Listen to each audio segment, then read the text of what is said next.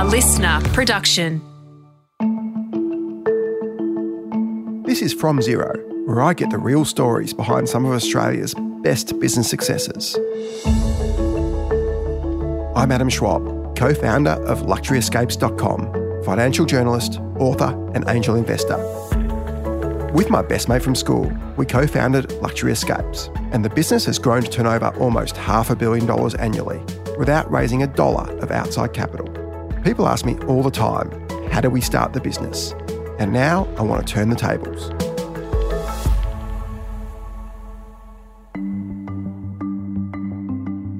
In this episode, I speak with Nikki Scevak from Blackbird and StartMate. Wealth is exciting in that it can unlock all of those um, opportunities for, for people of of the future, and it's all of those chances that can be taken um, on people in the future. That that's exciting um, to me, but I don't think um, wealth at a uh, just in isolation is is particularly interesting. Nikki Scevak is one of Australia's most prolific angel investors and venture capitalists, and has been building businesses since he was just a kid. Nikki's mum worked at a university, and his dad was a high school teacher, so he wasn't surrounded by lots of business talk growing up, but he was naturally entrepreneurial. And as a kid, he just loved computers and basketball. And Nikki combined his passion for both to build his very first business. It was a 1990s version of an NBA data subscription service. Back then, if you're in Australia and you wanted to find out the results of the NBA, that is the National Basketball Association in the US, you'd have to read about it from a couple of lines in the newspaper. But Nikki had something that no one else did his secret weapon? The internet. And with that, he'd print out the NBA box scores from the ESPN website every day, and he charged his friends a really small amount for the data. It was like a really early stage version of Bloomberg. Nicky only had a handful of subscribers, but it gave him a taste of what he wanted for his future. He followed his passion for computers into university, where he studied for a degree that would end up changing the course of his life. I um I definitely love computers. That that was the the guiding light, and then the second guiding light was to get paid to go to university. Um, and uh, I, I'm I'm very competitive, uh, and so I applied to a bunch of courses, and it was basically if someone was going to pay me to go to university. So uh, there's an asterisk to that. I'll, I'll, I'll mention. Um, I'll, I'll, Yeah. I'll sort of um, direct my application there, and then so the the course is actually business information technology, which is sort of half computer science and, and half commerce. Um, it's pretty competitive to get in, and uh, I got into the University of New South Wales. I did not get into the. Uh, there was another sister course at the UTS, uh, which is the University of Technology Sydney, and so I just said yes to the to, to the UNSW one, and and quite fortuitously, um, that cohort of um, people that also did the course were some of the best people I met in life. That's where I met Mike and Scott, and particularly um, Mike and I became really good mates and and roommates, and we ended up starting a, a, business together. And the laughable thing is that the course had nothing to do with entrepreneurship, but I would say of the of the forty people that did it, um, half sort of went on to do something entrepreneurial or even something investment related. Uh, so you know, it was just a awesome, lucky uh, group of people that I that I got to meet. So, so you always had like a speaking of basketball analogies, like the, the 1992 Dream Team sounded like they were in that course. So, so Mike and Scott, I think, and I think did Rick maybe do it a few years before you potentially as well, who who would become your obviously your partner? Rick did commerce law, I think, or he did law Okay. uh, at the University of Sydney. I don't think uh, that there's definitely other people even around um, Yeah. that uh, sort of same course but different years. Um, Brad Lindenberg, who ended up founding QuantPay, that sold to Zip Money, um, and there's a whole whole bunch of other um, entrepreneurial people. I think it's if you give uh, a competition of if you get hundreds of people apply for a few places uh, and um, some form of uh, payment, then you know maybe you Mhm. attract entrepreneurial people versus um, the, the the course itself, as I said, was not entrepreneurial at all. Was there any? Was there a great lecturer there, or was it just a pure coincidence there were so many amazing graduates who, who came out of that course?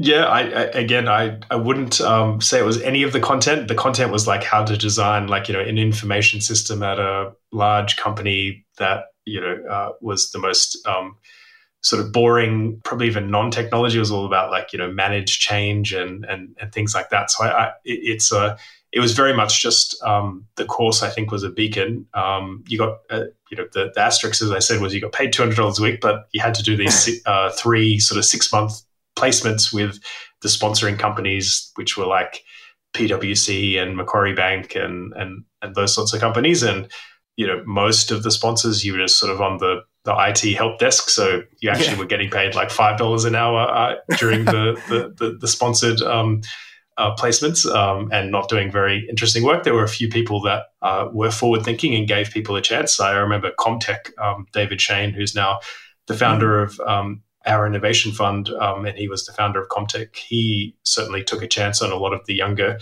kids uh, in the course and gave them responsibilities uh, right from that you know six month placement. So that you know uh, the, the, sort of pecking order within the course was to get yeah. a placement with um, Comtech, and then eventually um, you know Atlassian, I think. Uh, firstly with BIT, but then with say software engineering, um, the co-op scholarship equivalent in software engineering, um, they were hiring probably like 80% of their hmm. uh, initial employees through the course. Uh, so it was definitely a good talent beacon. Um, but that, as again, there was nothing to suggest that the content or the lecturers uh, were, you know, entrepreneurial training grounds. Working at places like PwC and Macquarie Bank during his early uni years gave Nicky an insight into the corporate world, and he realised pretty quickly it wasn't for him. He wanted to be the one creating technology, not just using it. It was 1999 and the dot com bubble was in full swing, and Nicky was frustrated to be stuck at uni, not creating the kind of technology he was reading about in magazines. So at the end of his first year of uni, he started his first real business with a guy called Mike Cannon Brooks, his university roommate. These days, we take it for granted that our Chrome or Firefox accounts will sync all our data across our different devices. But that technology didn't exist in 1999, so Nicky and Mike just created it and they called it the bookmark box.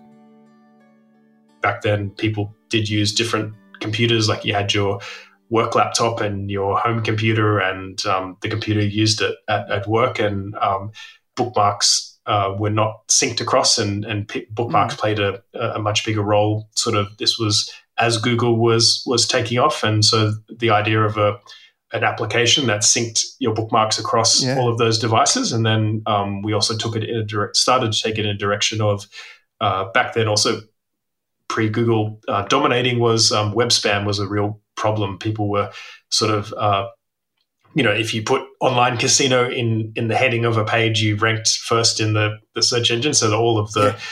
the results were sort of spam filled, and we were using the idea of a bookmark being a signal from a human that that page mm. um, uh, was relevant to whatever topic they were tagging uh, the bookmark with and sort of created a almost like a community driven search engine where the, the bookmark would be a signal that the, the, the page and the domain would be of um, higher quality than than an unbook, unbookmarked um, page. And we, I think we founded it in late 1998. We raised like thirty thousand dollars from my uncle and Mike's dad and and another person.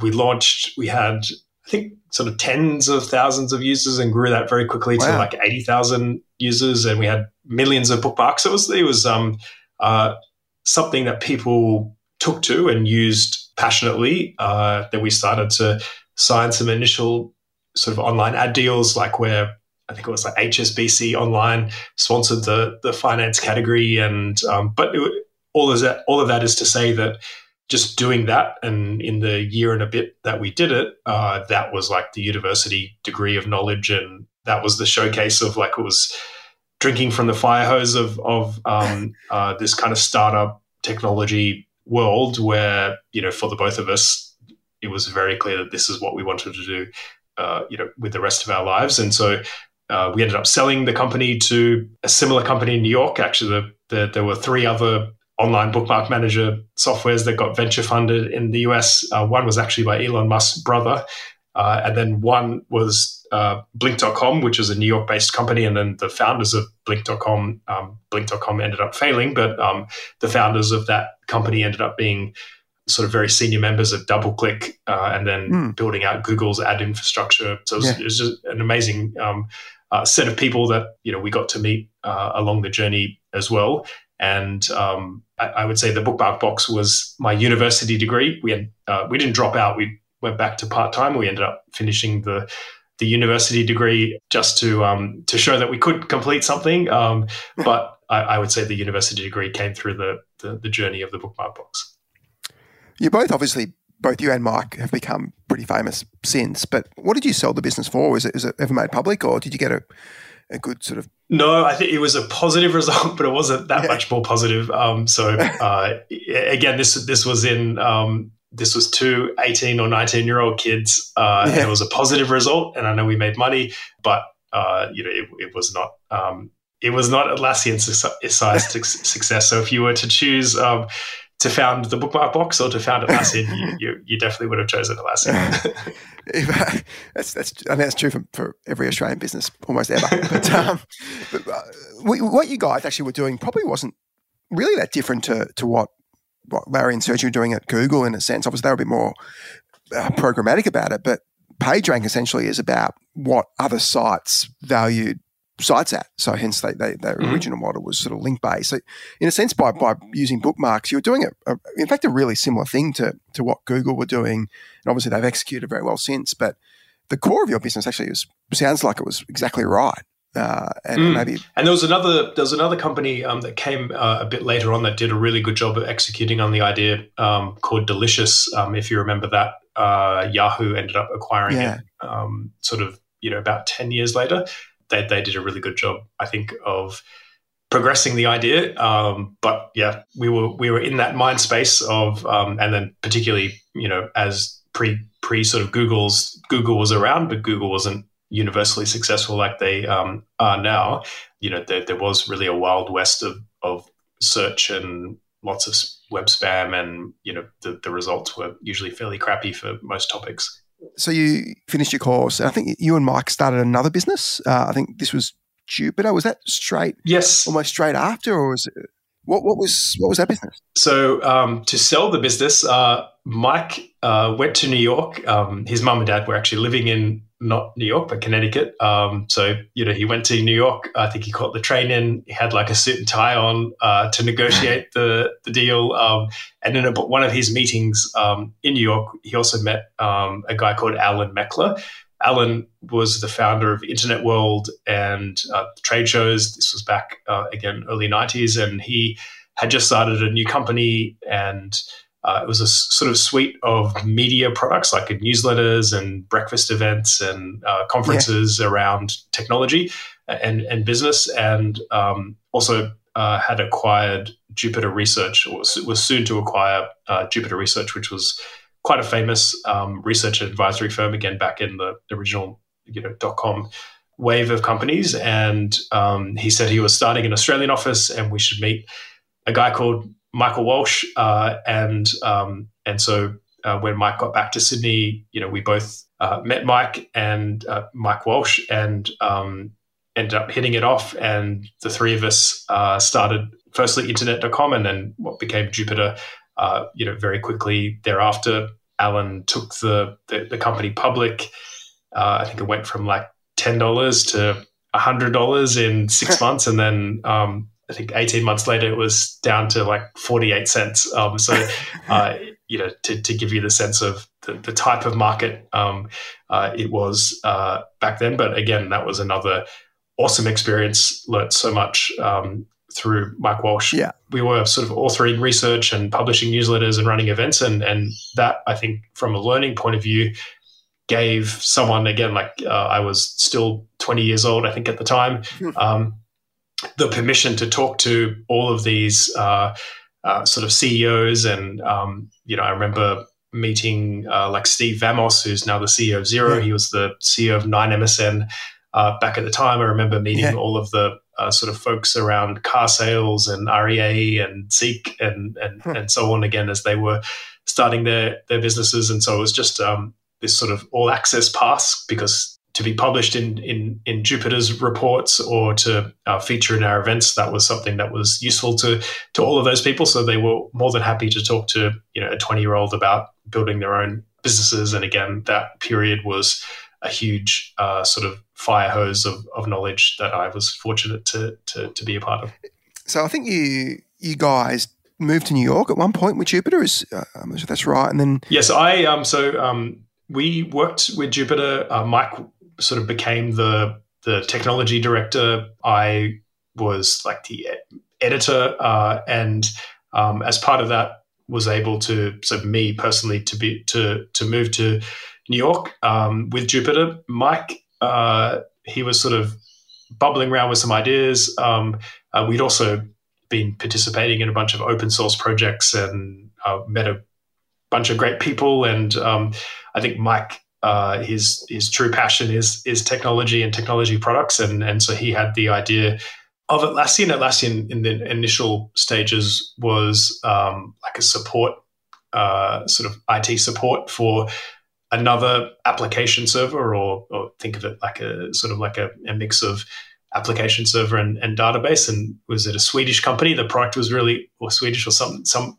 Nordic country country, and it was like an awesome product. But the people who built the product didn't want to talk to their customers, and so I think Mike was like, "Well, if I just um, I love this product and uh, I can t- talk to the customers for the for these people, then I can build a business." And so he was uh, building the, the, initial stages of Atlassian um, about that time, and I moved across to New York. Um, he actually um, uh, moved across shortly after as well. He'd started getting customers in. This is when they'd first um, built Jira uh, and and building initial stages of Atlassian, and so he moved across as well. We'd lived together in New York um, as well, so you know that was an adventure for you know two people in their their young twenties. Uh, and after moving across with Jupiter myself, um, I sort of left to found my second startup, Home Thinking, which is an online real estate service that basically slurped in all of the, the sales data um, of a, a, particular area and ranked the real estate agents based upon their sales mm. history.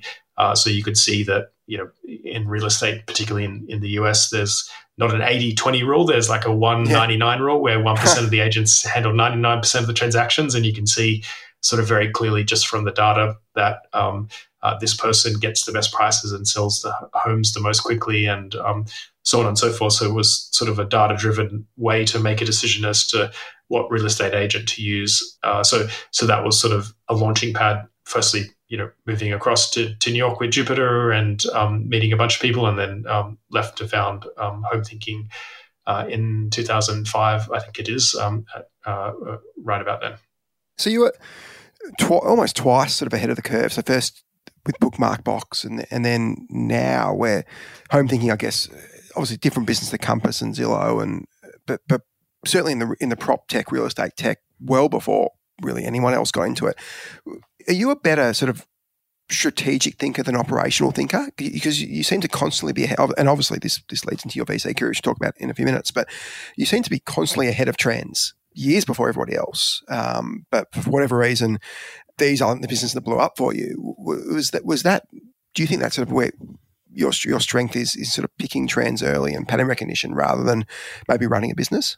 Yeah, I 100% think you're uh, correct. Um, I, I love to think about markets and businesses and um, people, um, but I am not a uh, a good operator or you know execution is not my forte, and so I would say both startups um, were good. Um, but even um, even I think with ideas like with with home thinking, that was exactly the time that um, Trulia and Zillow and I got to meet.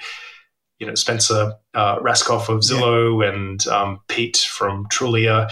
I would I would say that um, where home thinking focused on the most important sort of financial decision, this this leverage point of like that that is where all of the money is uh, sort of the domino starts, where someone chooses a real estate agent in the in the US but the, the, the consumer insight is that people want to, you know, browse homes. They don't want to browse agents. Um, and, mm. uh, you know, Zillow and Trulia created sort of kind of this supermarket of everything real estate versus yeah. um, home thinking's, you know, just focused on this um, one decision.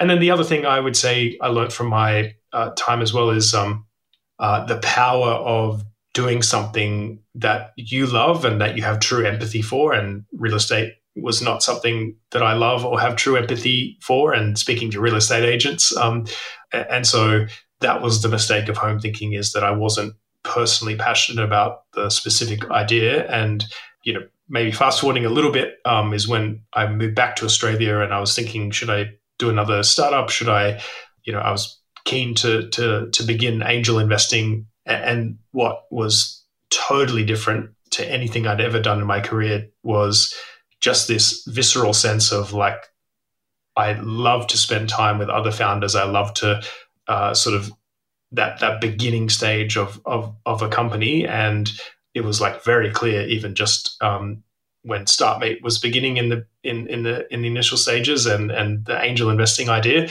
was like this is what I want to do with my life. This is what I should spend 100 percent of my time exploring, and so absolutely, um, I think you're you're spot on. But I will also say that firstly, StartMate and then um, Blackbird, uh, they've both been built with exactly the same sort of love and care of a startup and exactly the same uh, sort of thought around the products and how everything is configured and so on and so forth. Um, so uh, hopefully, um, you know, and eventually, you know, Blackbird has uh, showcased some executional ability, but um, I would say much more comfortable in in thinking through the ideas and um, the configuration of, of businesses. And um, the other thing I would say is in business, the the, the greatest joy is seeing uh, someone that you hire succeed. So seeing them go from nobody to somebody, and and um, again, like for those in Blackbird and Startmate, I'm an extreme delegator, uh, an extreme opposite of micromanager. So you know, I, I think uh,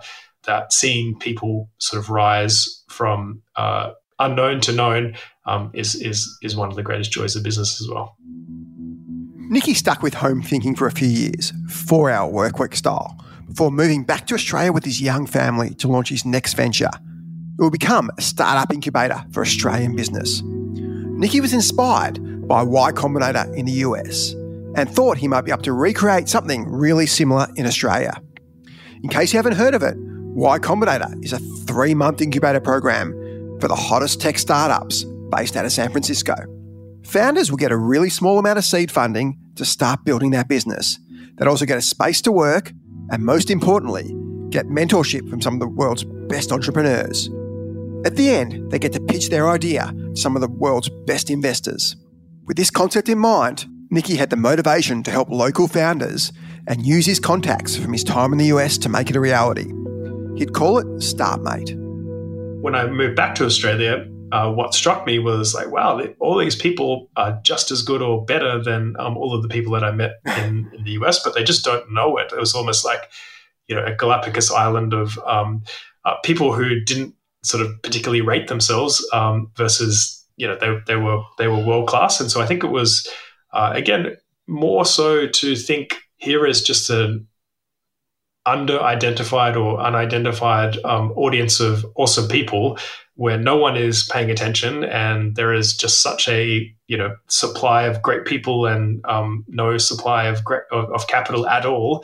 Uh, and it was almost like it was a startup opportunity. It was almost like it was um, sort of that audience of people being so unserved that there was a huge opportunity to to to go and create something for them. Um, and then with YC as this construct um, so initially it was you know, maybe uh, I, I, would like to start angel investing. And again, that um, is a bit of a sort of glamorous term for uh, I only had, you know, maybe 25K in two investments per year, that, that kind of, you know, angel investing yeah. budget. Um, uh, and as I began to do that, it was just very clear that you know back then 300k was a was a seed round, and if you invested 25k into a seed round, um, that it like took six months for the other capital to be raised, and then I'd be sort of like introing the the company to other people that potentially might um, be able to invest, and it was just um, very clear that it, it, was it was too slow and too inefficient, and and um, also I only had you know two investments per year,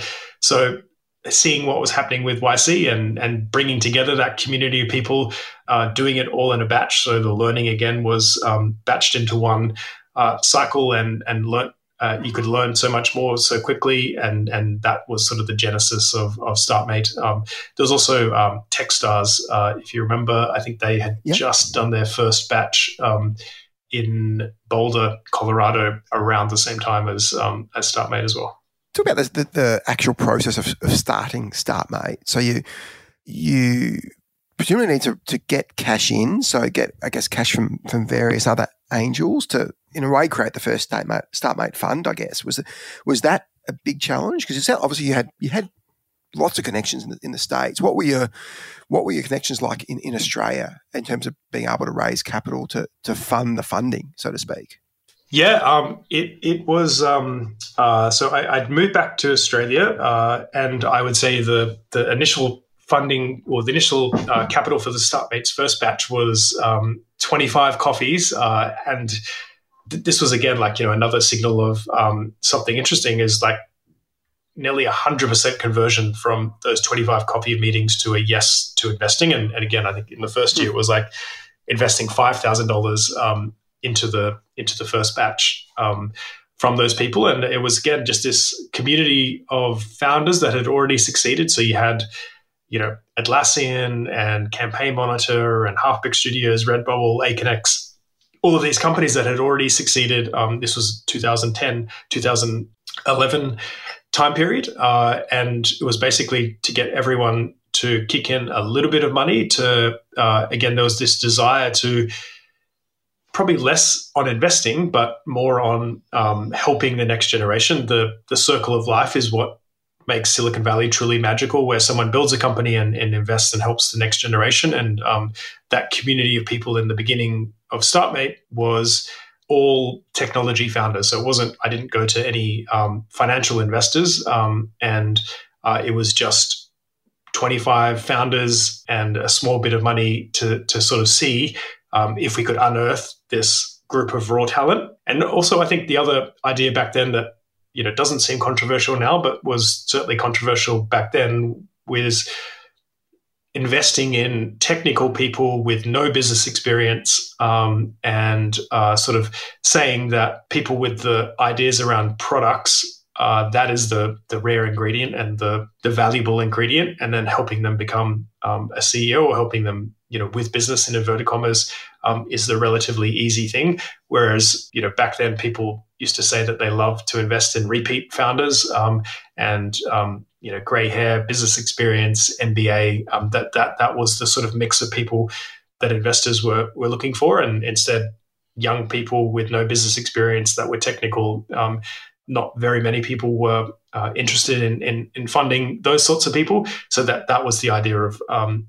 of StartMate. And then also, I think the idea of creating a global business from Australia, again, probably not very interesting now, but back then, you know, that that was the very, very small portion of entrepreneurship. Mainly it was creating businesses uh, that were trying to be the best in Australia rather than the best in the world and sort of adapting US ideas uh, to the to the local market or to the local region. And, and so for this set of people that were technical, had great product insights, wanted to create a business that uh, had customers all around the world. That that was really the the community of Startmate in the beginning. And um, even though it was tiny amounts of money, the the nearly every person sort of said yes immediately. I think it was hmm again, um, it was an idea that that had been bubbling in their minds. They hadn't done anything about it, or um, they they this was just a vehicle for them to like, oh yes, like I'd love to. I'd been thinking about this, um, and I'd love to be part of it. Kind of feeling to to all of the conversations.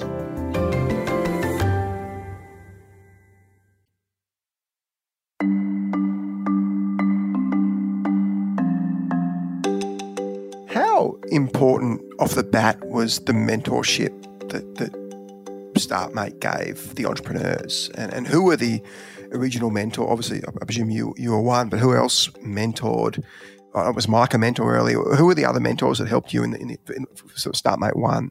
Yeah, yeah. Mike, I think, was the, the first person to say yes, um, and Scott um, as well. Uh, then um, folks like uh, Ryan Junee, who's an Australian living in San Francisco at the time, Geoff McQueen, founder of Accelo, Ian Gardner, who was um, a founder of Viacorp uh, at at the time, uh, was um, you know one of the initial people to say yes. Uh, Mick and Phil, who were at Pollenizer back then, um, you know, enthusiastically sort of said yes. Uh, Alan Jones, um, early employee of Yahoo, and was an original sort of um, uh, version of Netflix in in Australia. Uh, it was a company he founded. Um, so so that that sort of group of people were you know really interested in, in in in seeing the next generation. And as you said, the the value I think is in the mentorship because um, when you start a business, you can do kind of anything, um, and, and, so then it, it's really a priority problem of spending your time unwisely.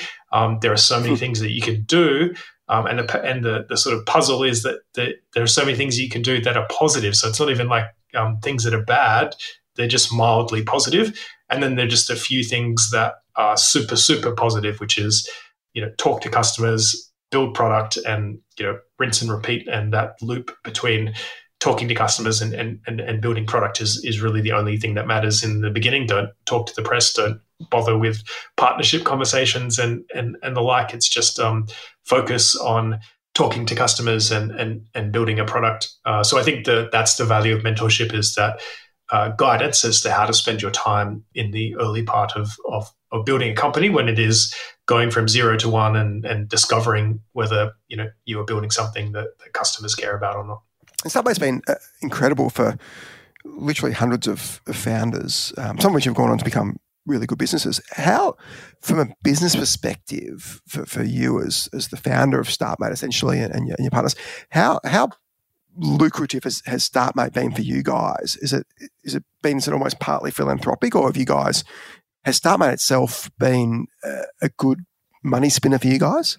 Yeah, uh, it's it's, it's um, I think even in those all those initial pitches, people thought about the investment as, oh yeah, like it's just um, you know we need the money, so let, us invest the money. Um, but they, they weren't particularly um, thinking that it was a good investment, or you know it might be a a, a wonderful investment. And uh, all of those uh, StartMate early funds and early vintages uh, of, of of the cohorts, you know, it's all still. And the idea was to accrue equity over a very long period of time and um, not to sell. That was also like one of the important values we we started with at StartMate, which was um, if you are going to create something successful, don't sell it. Um, you know, it was very sort of celebrated uh, back then of like, yes, you exit. Like as soon as you did something um, successful, you should exit. It was almost like this sacrificial chant from like all the people around it, like investors and the media is like, where's your exit? Where's your exit? Um, and, and, the idea of StartMate was to say, no, just um, do your life's work and, and, and build something that um,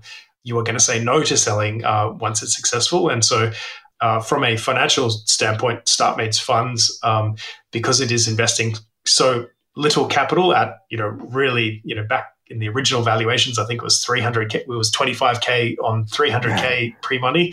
Um, now it is, I think, uh, 120k on one and a half million pre-money. But you know, small amount of money, um, really low valuation, um, and you know, the, those there's some StartMate investments that are more than 100x. Um, hmm. They're, they're sort of carrying value again on paper, but not um, realized. But you know, incredible financial uh, returns um, uh, benchmarked against any you know VC fund. And and and you know that that was always very clear from the beginning as well Is like this is just a awesome investment. And I would just say you know StartMate is was very much a precursor to Blackbird and just another I mentioned the sort of uh, joy it was to spend time with founders. And in someone's life you make waves of friends one you know one wave in high school one wave in university and then the waves sort of dry up after that and um, the the initial sort of cohort of StartMate was another wave of friends for me, and that was like you know one one clue um, that this is what I should be doing with my life, full time investing hmm. um, in in startups, and and you know again the the traction of the startups uh, that went through the early cohorts of, of StartMate, the business success that they were having, um, that was another hint that you know I should do this um, full time. So I think sort of all of those early StartMate years uh, gave me the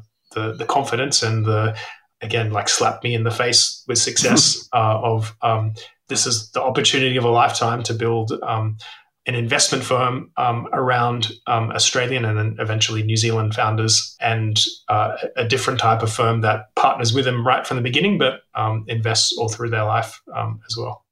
After taking a second cohort of founders through StartMate, Nikki decided it was time to start investing full time and that idea would become his next business, a venture capital firm called Blackbird. Nicky already had a great record of success with StartMate and lots of great relationships with mentors who he could turn to for support. He wanted to raise a $10 million fund and he asked a guy called Rick Baker for help. Just when Nicky was starting Blackbird, Rick was running the venture portfolio at MLC, but Rick's passion was working with founders. So, not long after meeting Nikki, Rick would leave MLC, and together they launched Blackbird in 2012. Blackbird's first cohort of investments would soon become the stuff of legend. It included unicorns like Safety Culture, Zoox, Culture Amp, and the granddaddy of them all, Australia's most successful ever startup investment, a little business called Canva. Canva was, um, I think, our first or second investment, so it was a, it was a pretty good one to start with. Uh, and they actually, um, uh, you know, it was it was a real um, slog to raise that first fund, and it took us one year to to do our first close, and then took us another year to do the final close. So two years and 522 meetings. Um, but in the first close, um, so Canva had uh, we'd been sort of deeply involved in the you know connecting the team to investors in the seed round, but Canva had actually left uh, two hundred fifty thousand uh, open in the seed round. So they closed their seed round and left it open for a few more months for Blackbird to close our own fund uh, and invest in in the seed round. So the one of the first investments, you know, basically closed, did a first close in the fund, and then um, invested in Canva, you know, a week later because they had left this um, portion of, of of the seed round open for us, uh, which you know is is one of the best investments um, of all time. What was the valuation on that on that Canva seed? Yeah, it was eight million dollars, um, which for the time was was quite a lot. Uh, I would say yeah. the average was two two to two to three million dollars for a seed round pre money back then. Um, and all of our, uh, you know, the investment community, and and the other weird thing was like, you know, again, um, it was I think it took them more than a year to raise that seed round, and we were, you know, in, introducing them to a bunch of people and um, a bunch of our own LPs. That so we'd sort of say, um, you know, invest in Blackbird. One of the reasons is that you would get this this um, flow of companies that you can directly invest into. And for instance, if you want, you can invest in um, uh, this company Canva. Uh, we're going to hmm. invest as soon as the fund is closed. Um, and and people liked Canva, but they didn't like eight million dollars, and um, they were like, oh, you know, does this reflect poorly on your own judgment that you would um, you know pay such a high valuation for a company without a product and without revenue um, uh, and so there are a bunch of um, people in that Canva seed round, um, and I think it's probably like one of their only investments, and it was almost like um, uh, a test for whether they should invest in um, Blackbird as well. But eight million dollars back then was super high, but obviously is yeah. Um, you know a, a, fantastic starting point for such like a six thousand, um, like a six thousand company. Six thousand bagger or something now. I think and, and yeah, I think um, well, I think so. the latest valuation, if you invested hundred k into that seed round, it's now worth one hundred and seventy million dollars uh, US, uh, which is which is incredible. incredible. How much of that? Of that first fund, especially, and obviously you've done incredibly well since. But that, that first fund, when you guys had only just started, obviously you'd, you'd had Startmate, but this is your first VC fund. How much of that was skill versus a bit of luck? Like, did you did you um, was a bit right place, right time, or, or, do you think sort of you guys just just knew what you wanted and, and executed on that? Yeah, I think it was both. Um, you know, uh, the, the, the framing of the question is: um, is it skill or is it luck? Um, and and you know, it, it's a healthy amount of um, both. But um, as I said, we were we were truly passionate about the idea of um, the, these sort of product DNA businesses that wanted to be, you know, global from day one, have customers all around the world from day one, had this ambition to to be the best in the world. Um, we wanted to invest in, you know, completely unqualified people with no business experience, um, but just had that kind of product DNA. Uh, so so that we were yelling that from the rooftops. We were you know telling people to be more ambitious. I think that that's been the success um, uh, and one of the contributors of the success to Blackbird is um, this uh, like when, when, you sort of want to be more ambitious and um, you know give the permission for the founder to to you know be their full self you know that that that is reputation building versus um, uh, if you're like, oh, what is your exit strategy, or um, hmm. you know, the role of the investor is to be the you know the the one to tell you to be less ambitious. Um, you know, I think Blackbird was always differentiated along that line. But I think you know, um, it, it, you know, as we know, it was the best time to start a venture capital firm in Australia. Um, it was um, you know the the best time to be focusing on uh, global software companies. Um, so that was complete luck. So so I would say. Um, it was skill in what we were doing. So I, I, think you know we would have been successful in any case um, with those insights. But I think the luck is that it's been you know a thousand times more successful than than I think we imagined in the in in the beginning. Um, and you know, to me, that that's probably where the luck element um, is in it. I think Luke from Safety Culture gives a lot of credit to to Scott, especially um, Scott Farquhar from Atlassian, in terms of the help he gave uh, Luke through, through the journey. Uh, how and, and, no doubt you do that across the board. You do it, and Mike does it, and, and Rick does it. And how important has has the mentoring you give founders uh, at Blackbird, which in a way is similar to what you guys did at StartMate as well? How, how much does that ha- differentiate you from other v- VCs? Certainly back then, maybe it's a bit more common now, but so ten years ago, I don't think it was as common for for VCs to be providing so much help to founders as you guys did. Mm.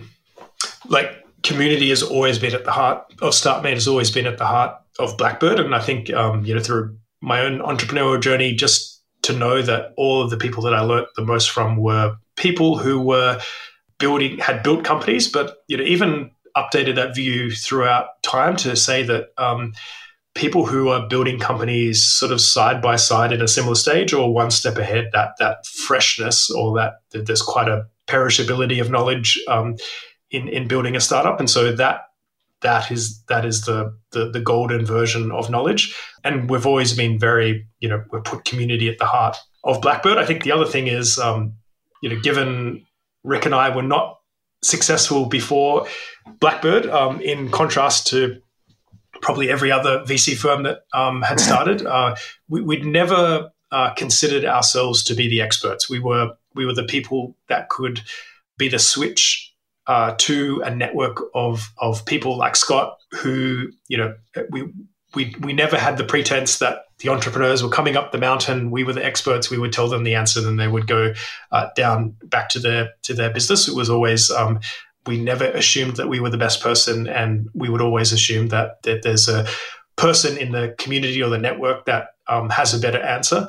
And so, you know, in in sort of building, and as we became um, uh, connected with all the founders and and and things that occupied their mind. Um, you know, we'd always build out the community around those different areas and different problems, and um, always designed everything such that it was to create that great founder experience where they could tap into that network of people as they were building their company. And um, you know that that's really been the the heart of everything that we've done um, at StartMate and at Blackbird. And then the the side benefit is that is so much more scalable uh, than you know the expert kind of model of um, you know someone has been successful and they become a venture capitalist and they have all the answers and um, which is fine in the beginning when the knowledge is fresh but as the, the, the the time goes on you certainly have the horizontal kind of lessons of company building and culture and there's there's definitely like a large portion of business that is timeless. Um, however, there is also a large portion um, that is uh, perishable, and um, again, that community of founders is the uh, of building companies at a similar stage is is the best um, source of, of, of knowledge and um, uh, and I think empathy as well. Um, there there's no greater empathy of of the founder's journey than another founder. So yeah. you know we've always built that at the heart of, of what we do at Blackbird. I think it's, easy to people to sort of get confused in a way because you guys invest in so many amazing businesses that become ginormous that it's easy to forget how big a business Blackbird has become. And that I think your most recent fund was 600 million. So you've raised over a billion dollars, I think, now under and would have well over that under management if you, if you factor in the sort of increase in valuations. How have you evolved as a CEO, as a, as a leader of this business. It's now a substantial business that's grown over a decade to to be super super valuable and and, and incredibly influential.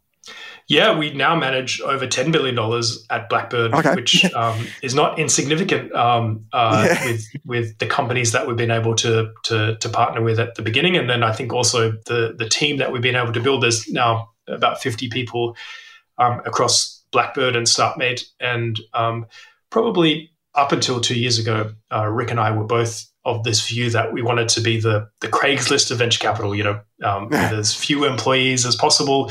You know, we were both sort of considering ourselves uh, to be not not great managers, and um, you know, we hadn't built you know huge companies beforehand, and so it was sort of like, hey, let's um, keep it as small as possible, uh, and then let's build the community um, to, to be as, as big as possible. But Blackbird itself would be um, as small as possible. And I think, again, the, the, the joy of the job is seeing someone go from nothing to something. And um, firstly, that was in the portfolio. You know, in the uh, the investing side, we, uh, as you mentioned, the first one we invested in the first round um, and every round of Canva, Culture Amp, Safety Culture, uh, Zoox, a whole ho- host of other companies, um, and seeing those founding teams go into you know as you sort of catch up with them and and, and meet up with them and there's like 50 people in the office 100 people in the office uh, canva's now 2000 people in the team and, and it's just every time you walk in it's just like this sense of hmm.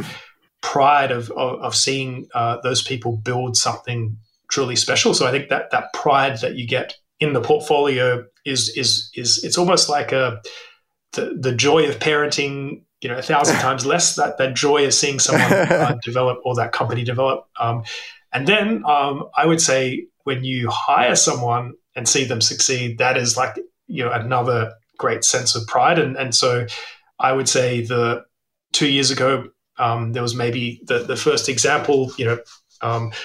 Nick, who uh, Crocker, who had invested in in his own company, uh, and then he'd yeah. helped out on StartMate, and then joined um, to run StartMate, and then joined Blackbird. Um, uh, Samantha Wong, who we'd invested in uh, through StartMate, uh, and then she joined as the first employee of Blackbird and then um, her journey to become an investor. I think you know the, those those examples of of seeing people succeed in their in their careers through Blackbird was um, you know truly to another level of of special and and to another level of pride. And so um, I think we there was that motivating force. There was again just the opportunity, like again, sort of you know there was some success um, but people were almost like hey that's that's the success that's the level whereas i think you know that success was very clear that there was a whole magnitude more of success uh, that was available to to to be captured um, in, in in the coming decade and and um, you know to build a firm that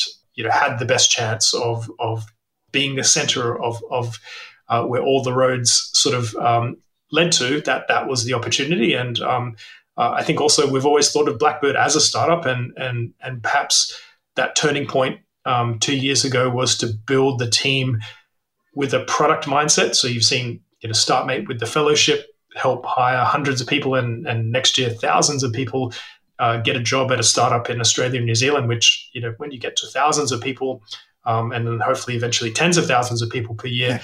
that's when you're making you know ecosystem level impact and um, you know you have a chance of shaping a culture, shaping um, uh, the success of uh, a huge uh, community of, of, of, people, and um, I think building a team at Blackbird to, to reflect that. And you know, we will be no doubt hundreds of people at Blackbird in, in the coming years because it is such a you know the the ecosystems of Australia and New Zealand have succeeded to such a degree that it's deserving of um, a firm and, and, and a set of programs and a set of products and um, a set of capital that uh, is set up to help all of those people with ambition uh, in Australia and New Zealand succeed in in in, in the best possible way. So uh, I think you know two years ago we were thinking Craigslist of venture capital. Now I think you know we are thinking um, uh, let's let's build something truly defining and and and that will involve hundreds of people or maybe even thousands of people working um, at Blackbird and stuff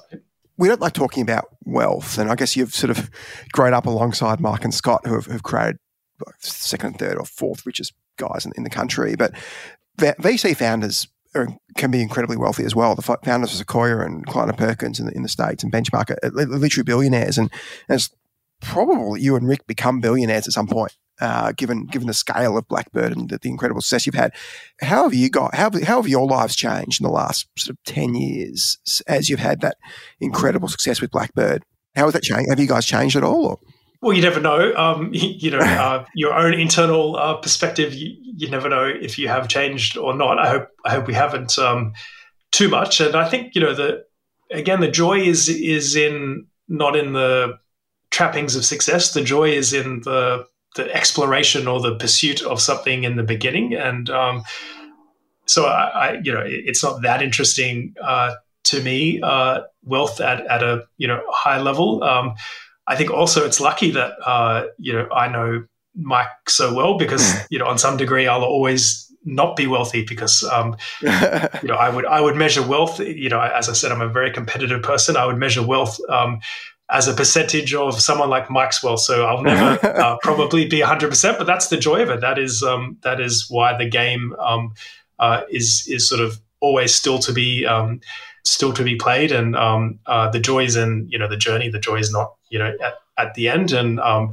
I think the the element of wealth is the responsibility to you know do some do something with it and and and to uh, show how uh, hopefully that can that can spur a whole host of opportunities for people in in the future uh, if invested well or if given away well. Um, so I think wealth is exciting in that um, it can unlock all of those um, opportunities for for people of of the future, and it's all of those chances that can be taken um, on people in the future. That that's exciting um, to me, but I don't think um, wealth at a uh, just in isolation is is particularly interesting.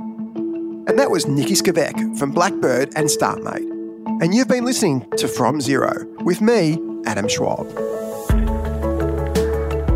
Producer is Lindsay Green. Our audio producer is Darcy Thompson. For more episodes, search From Zero Podcast with me, Adam Schwab.